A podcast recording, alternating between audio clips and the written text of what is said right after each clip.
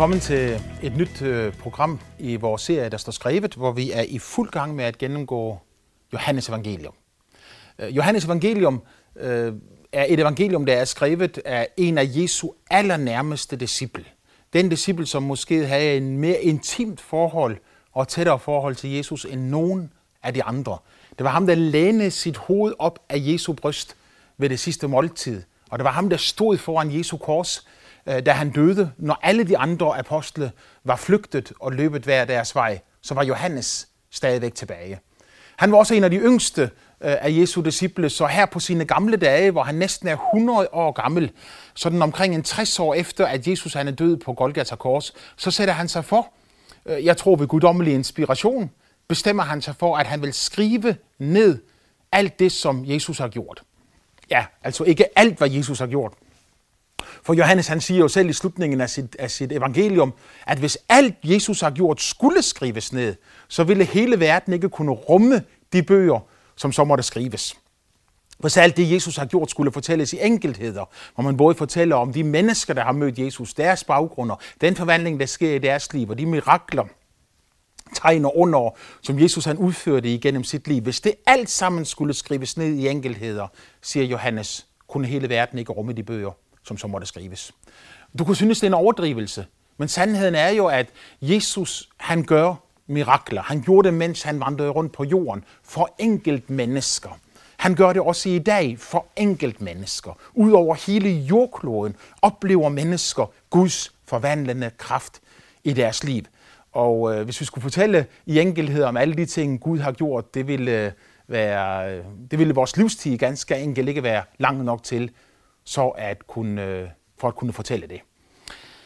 Johannes han er meget optaget med at fortælle om de uh, samtaler, som Jesus han har med enkeltpersoner og skare, så han gengiver uh, intime taler, som Jesus har holdt, som vi ikke hører noget om i de andre evangelier. Uh, og så fremstiller han Jesus som den, der er Guds søn, og han siger, at hvis du tror, at han er Guds søn, så skal du få liv i hans navn.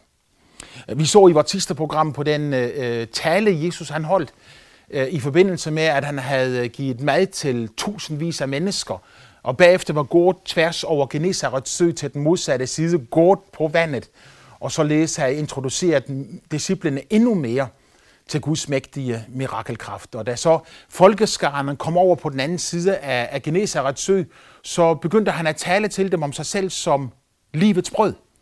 Og han sagde til dem, den der tror på mig, skal aldrig hungre og den, som tror på mig, skal aldrig tørste. Så Jesus gav en garanti for, at mennesker, der kom til ham, at de skulle få lov til at opleve en livsforvandling. Det er, hvad kristendom er, livsforvandling. Og for at ingen skulle føle sig udenfor, så sagde Jesus ikke bare én gang, men flere gange, at enhver, som kommer til mig, vil jeg ikke støde bort. Det er en garanti givet med Jesu egen mund som gælder hvert eneste menneske på hele jordkloden. Hvem du er, hvad din baggrund er, hvad du har gjort, hvor du kommer fra, det bryder Gud sig ikke om. Han bryder sig om, at du er her nu, at han elsker dig, og hvis du vil komme til ham, siger han, så skal du aldrig mere hungre, du skal aldrig mere tørste, men du skal opleve tilfredshed i dit liv. Vi så, hvordan skarne øh, valgte mange af dem ikke at ville tro på Jesus. Vi så, hvordan jøderne knurrede og blev vrede på ham, fordi han gjorde sig selv gudlig. Og vi så, hvordan mange af hans disciple vendte ryggen til ham, og hvordan nogle af dem også havde urene motiver, fordi kapitel 6 slutter med, at Jesus han siger, at øh, har jeg ikke udvalgt jer 12, og dog er en af jer en djævel. For han vidste allerede på dette tidspunkt, hvem der en dag ville forråde ham. Nu fordi der var så meget modstand mod Jesus, og fordi øh, jøderne tænkte på at slå ham ihjel, så forlod Jesus Judæa og drog tilbage til Galilea, og der opholdt han sig så en tid netop for at undgå at blive dræbt før tiden. Øh, så kom en af jødernes højtider, løvhyttefesten. En fest, som de fejrede i, øh, i Israel ved, at de i et antal dage byggede løvhytter, boede i dem, og så fejrede og festede sammen i Guds nærhed. Hans, hans brødre siger til ham, Gå nu ned til løvhyttefasten, siger de. Fordi øh, øh, det ligger sådan, siger de, at når du gør disse gerninger, så vis dig for verden. Der er jo ingen, der virker i det skjulte, når han selv ønsker at være offentlig kendt. Og det var sådan lidt, lidt, lidt håndligt, hans brødre talte til ham. Bibelen siger, de troede ikke på ham. Øh, det kom de til at gøre senere. Men øh, det viser bare endnu en gang den sandhed, som Bibelen også siger, at ingen profet er agtet i sit eget hjemland.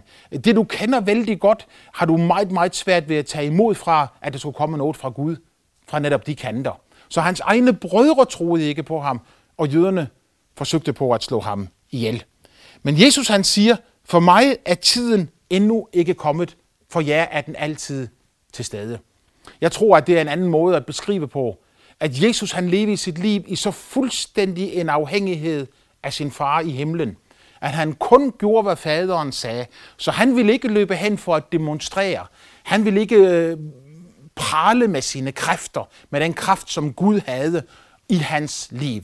Men han adlød faderen i alle ting, helt ned til den sidste detalje. Så han levede i sit liv 100% efter Guds vilje. Og hvis Gud ville have ham i Galilea, så ville han ikke til Judæa. Heller ikke selv, om hans egne brødre drillede ham øh, og hånede ham, fordi at de siger, du skjuler dig jo for verden. Så øh, Bibelen siger ganske enkelt, at øh, Jesus siger til dem, at de bare skulle drage op til højtiden alene, men at han ikke ville drage afsted, fordi hans time endnu ikke var kommet. Så han blev der i Galilea. Men efter at hans brødre var draget op til højtiden, så står der, så gjorde han det også selv, dog ikke åbenlyst, men i al hemmelighed. I Jerusalem i højtiden, der søgte jøderne efter ham og sagde, hvor er han henne? Øh, og der var meget mumlen om ham blandt folkeskaren, og nogen sagde, at han fører mennesker vild, og andre sagde, nej, han er en god mand, men der var ingen, der turde tale frit ud om ham, fordi de var bange for jødernes ledere og jødernes reaktion. Da højtiden var halvvejs forbi, træder Jesus frem i helligdommen og begynder at undervise. Vi får ikke at vide nøjagtigt, hvad han siger til dem, men, men Bibelen fortæller os bare, at øh, jøderne undrede sig og sagde, hvor har han fået den skriftkundskab fra, da han ikke er lært?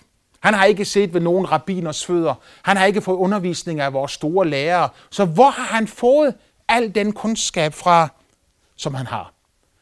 Så siger Jesus nogle af de mest forbavsende ord i hele det nye testamente. Forbavsende.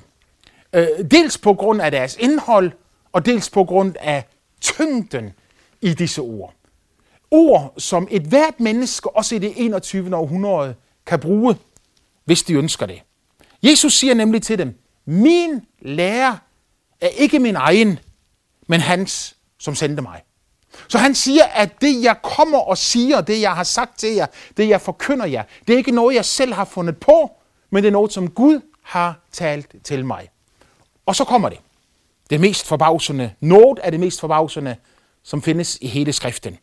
For Jesus siger i vers 17 her i Johannes 7, hvis nogen vil gøre hans vilje, skal han erfare, om læren er fra Gud, eller om jeg taler af mit eget. Hvis nogen vil gøre Guds vilje. Du siger, hvad er det for bagserne? Jo, det forbavsende er det, det her, at Jesus han siger, at hvis nogen vil gøre Guds vilje, så skal han erfare. Han taler om en oplevelse. Han taler om en konkret oplevelse. Et hvert menneske, der vil gøre Guds vilje, skal få ind i sit eget liv. Jeg kommer aldrig til at glemme en dag, jeg stod på en, øh, et torv i en by her i Danmark, øh, og delte traktater ud for at fortælle mennesker om den Jesus, som jeg elsker og som jeg tror på, og som jeg er overbevist om kan give et hvert menneskes liv så meget mening, at det er det bedste, der kan ske for et menneske, det er at møde Jesus. Mens jeg stod der på torvet, så kom der en taxachauffør hen til mig og, og begyndte at samtale med mig. Og, og det var helt åbenbart, at han, han havde lyst til at tale om disse ting, men øh, det måtte bare ikke komme for tæt på. Og mens vi talte, så fortalte jeg ham om, hvor meget Gud elskede ham. Om øh, Jesus, der døde på Golgata Kors for hans skyld. Om Gud, der ved korset strakte sine hænder ud mod et hvert menneske, for at omfavne et hvert menneske, tilgive et hvert menneske. Og jeg tror også, at jeg sagde til ham, at øh, hvis du kommer til Jesus, så skal du aldrig mere hungre, og du skal aldrig mere tørste. Øh, manden han så på mig, og så sagde han, ja, det lyder rigtig godt alt det, du siger, siger han så, men man kan jo aldrig være sikker. Det er og bliver en trossag, øh, så nogen tror det, og nogen tror det ikke, men man kan jo aldrig være sikker. Og jeg så på ham, og jeg siger, du kan blive sikker. Undrende så han på mig, og så siger, hvad mener du, Bruno, siger han. Jo, siger jeg så, og så citerer jeg det her vers, Johannes 7, 17.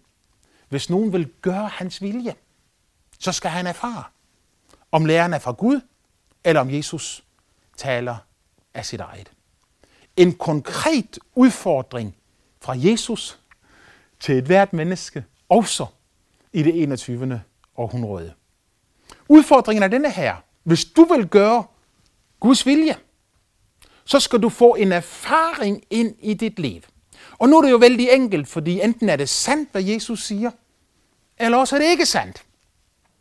Hvis det er sandt, hvad Jesus siger, så det eneste, du behøver at gøre, det er Guds vilje. Så siger han, så skal du opleve, erfare, mærke, kende, føle i hele dit indre væsen, at læren er fra Gud. At Jesus er kommet fra Gud. Må jeg jo tvivle på, at det er rigtigt, hvad de siger. Men hvis lyset er tændt, så kan jeg jo pludselig erfare, se, opleve, mærke, at tingene er anderledes omkring mig. Det er den erfaring, Gud vil give ind i dit liv. Heldigvis så behandler Gud opleve forskellen på det. Det er næsten som et lille barn, der bliver født. Øh, her er det trygt inde i mors mave. Men den dag, det kommer ud, når vi møder ham. Øh, Jøderne begynder at diskutere vældig kraftigt omkring det her. Øh, skarerne siger, at det ikke er ham, de forsøger på at slå ihjel. Og jøderne svarer og siger, jamen forsøger på at slå ham ihjel. Hvem i alverdens rige lande er efter ham? Men øh, Jesus han fortsætter bare med at tale om faderen, og tale om, øh, at han ikke er kommet af sig selv. Øh, og så, fordi hans time endnu ikke er kommet, så, så går han bare bort, og så, og så skjuler han sig igen midt i folkeskaren. I vers 37, her i Johannes evangelium kapitel 7, står der, at på den sidste store dag i højtiden stillede Jesus sig frem og begyndte at tale til dem igen. Nu har vi set, hvordan han i begyndelsen af højtiden befandt sig i Galilea. Hvordan han i hemmelighed drager ned til Jerusalem. Og hvordan han midt i højtiden begynder at tale til folk om en personlig erfaring af Guds kraft i deres liv. Hvis du vil gøre hans vilje, siger Jesus, og hans vilje det er at tro på Jesus, så skal du erfare, om læren kommer fra Gud, eller om jeg bare taler af mig selv. Så et par dage senere, den sidste store dag i højtiden, så stiller han sig frem igen. Og her i Johannes 7, 37-39 står der, at Jesus råbte og sagde, om nogen tørster, han komme til mig og drikke. Den, som tror på mig, fra hans indre skal der, som skriften har sagt, rinde frem strømme af levende vand. Og så får jeg Johannes til, at det sagde Jesus om den ånd, de der troede på ham, engang skulle få. For ånden var endnu ikke kommet, fordi Jesus endnu ikke var herliggjort. Øh, disse ord er for mig nogle af de rigeste ord i dette kapitel, hvor Jesus han taler. Bortset fra, øh, hvor Jesus han taler om en konkret erfaring. Hvis du vil tro på Jesus, så skal du erfare, opleve, mærke og kende og vide, at Jesus kommer fra Gud. Så kommer han her, ligesom og så siger han, giver han os en forklaring på, hvordan det skal gå til. For han siger, hvis nogen tørster, han komme til mig og drikke. Og her fortæller Johannes os, at Jesus han taler om Guds ånd. Om Guds ånd, som skulle komme ind og tage bolig i deres hjerter, som tror på Jesus. Ud fra hans indre, som tror på mig, siger Jesus, skal der rende frem strømme af levende vand. Og så får Johannes til, det sagde han om den ånd, de der troede på ham, engang skulle få.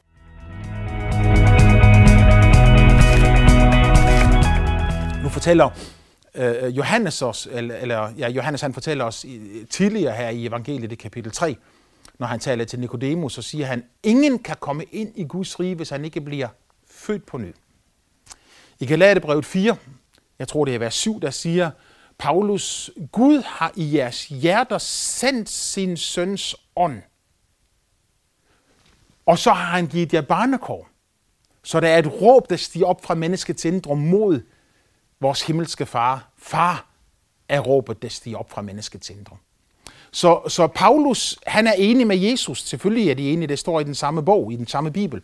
Øh, taler om de samme ting, når han siger, at det at blive en kristen er ikke kun at forandre mening.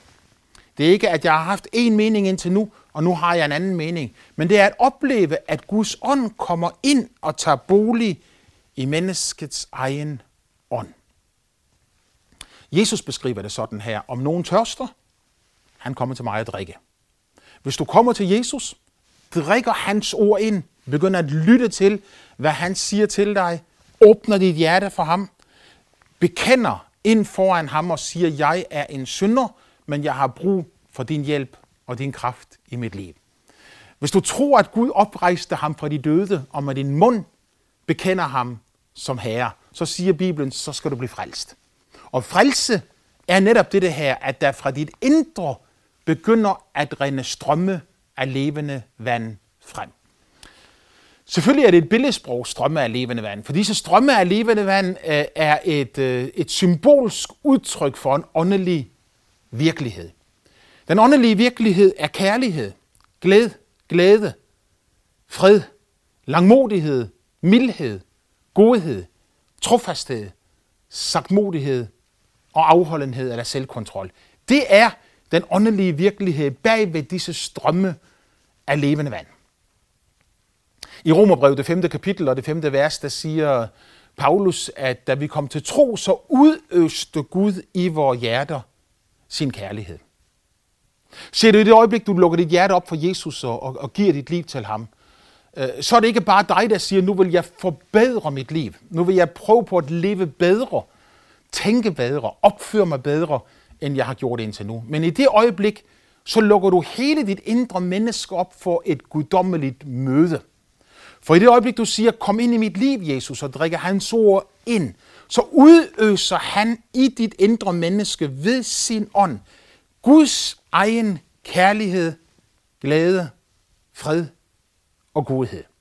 Det vil sige, at han lægger noget ind i dig, som ikke var der før du kom til at tro på Jesus. Måske en af de bedste måder, jeg kan forklare det på, det vil simpelthen bare at se på Jesus Kristus selv. Jesus blev født ind i denne verden ved guddommelig kraft. Der var en jomfru, som var i, et, øh, i, i sit kammer, i sit hus, da en engel kom på besøg hos hende, og sagde til hende, at du skal blive frugtsommelig, og du skal føde en søn, og du skal give ham navnet Jesus. Han skal være verdens frelser. Jomfruen Maria, hun siger til englen, hvordan skal det gå til? Jeg har aldrig været i seng med en mand. Jeg har aldrig haft seksuelt, seksuel omgang med en mand.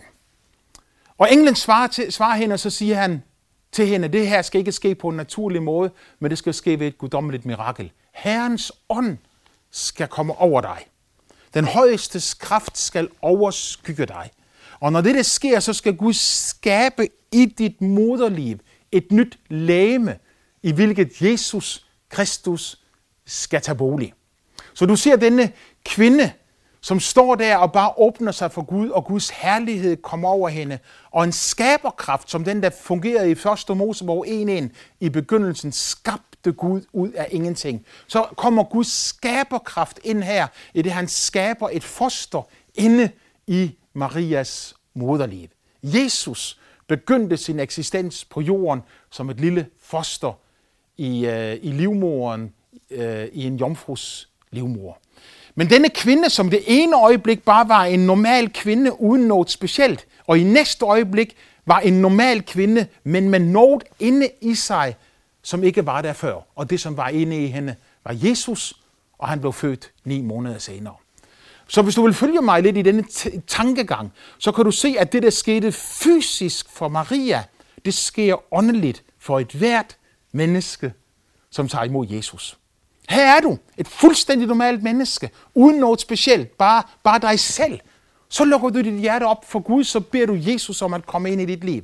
Og i det øjeblik, så siger Bibelen her, der skal der fra dit indre rinde frem strømme af levende vand. Det betyder, at Guds ånd kommer ind i dig, og han lukker en kilde op i dybet af din ånd, som hedder kærlighed. Og lige pludselig så får du sådan en kærlighedskraft ind i dit sind, ind i din ånd, ind i dit indre menneske, som du ikke har haft før. Og mennesker, som du ikke kunne tilgive før, vil du lige pludselig opdage, dem kan jeg nu tilgive med Guds kraft. Der er en anden kilde, der vælger frem derinde, som hedder glædens kilde. Og lige pludselig så begynder det at boble herinde, og der bliver glæde i dit liv. Øh, glæden, som så mange mennesker søger efter og længes efter. Her en himmelsk, overnaturlig glæde og fryd, som bare ikke kan beskrives. En anden kilde, som hedder fred, der vokser op dybt inde i din ånd, hvor fred som floden overvælder dig, og du falder til ro, og du er ikke længere ængstelig, du er ikke længere urolig, og du har ikke længere dårlig samvittighed. En anden kilde, som hedder godhed. En anden kilde, som hedder mildhed. En anden kilde, som hedder trofasthed. Alle disse guddommelige kvaliteter, som Paulus i øvrigt omtaler i Galaterbrevet det 5. kapitel, når han siger, at åndens frugt er kærlighed, glæde, fred, langmodighed, mildhed, godhed, trofasthed, sagtmodighed og selvkontrol. Det siger Paulus er åndens frugt. Og det er dette, som løber frem i dit indre menneske som et mægtigt kildevæld. Det er Guds liv, som er placeret ind i dit liv. Og nu begynder Guds liv at vokse frem i dig. Derfor skal du ikke længere hungre. Derfor skal du ikke længere tørste. For nu lever du i et Guds fællesskab med din skaber, som elsker dig med en evig og ubeskrivelig kærlighed. Det sagde Jesus om den ånd, de der troede på ham, skulle få. Hvis du tror på ham, så har du allerede fået den ånd. Hvis du ikke tror på ham, hvorfor så ikke bare invitere ham ind i dit liv? Lad nu al den der knuren og mumlen og stridighed om, hvem han er. Læg bare alt det der til side, og så sig, Jesus, kom ind i mit liv. Bliv min herre og min mester. Hvis du vil leve for ham, hvis du vil tjene ham, hvis du vil elske ham, så vil han komme til dig, for han elsker dig ubeskriveligt højt. Må Gud velsigne dig.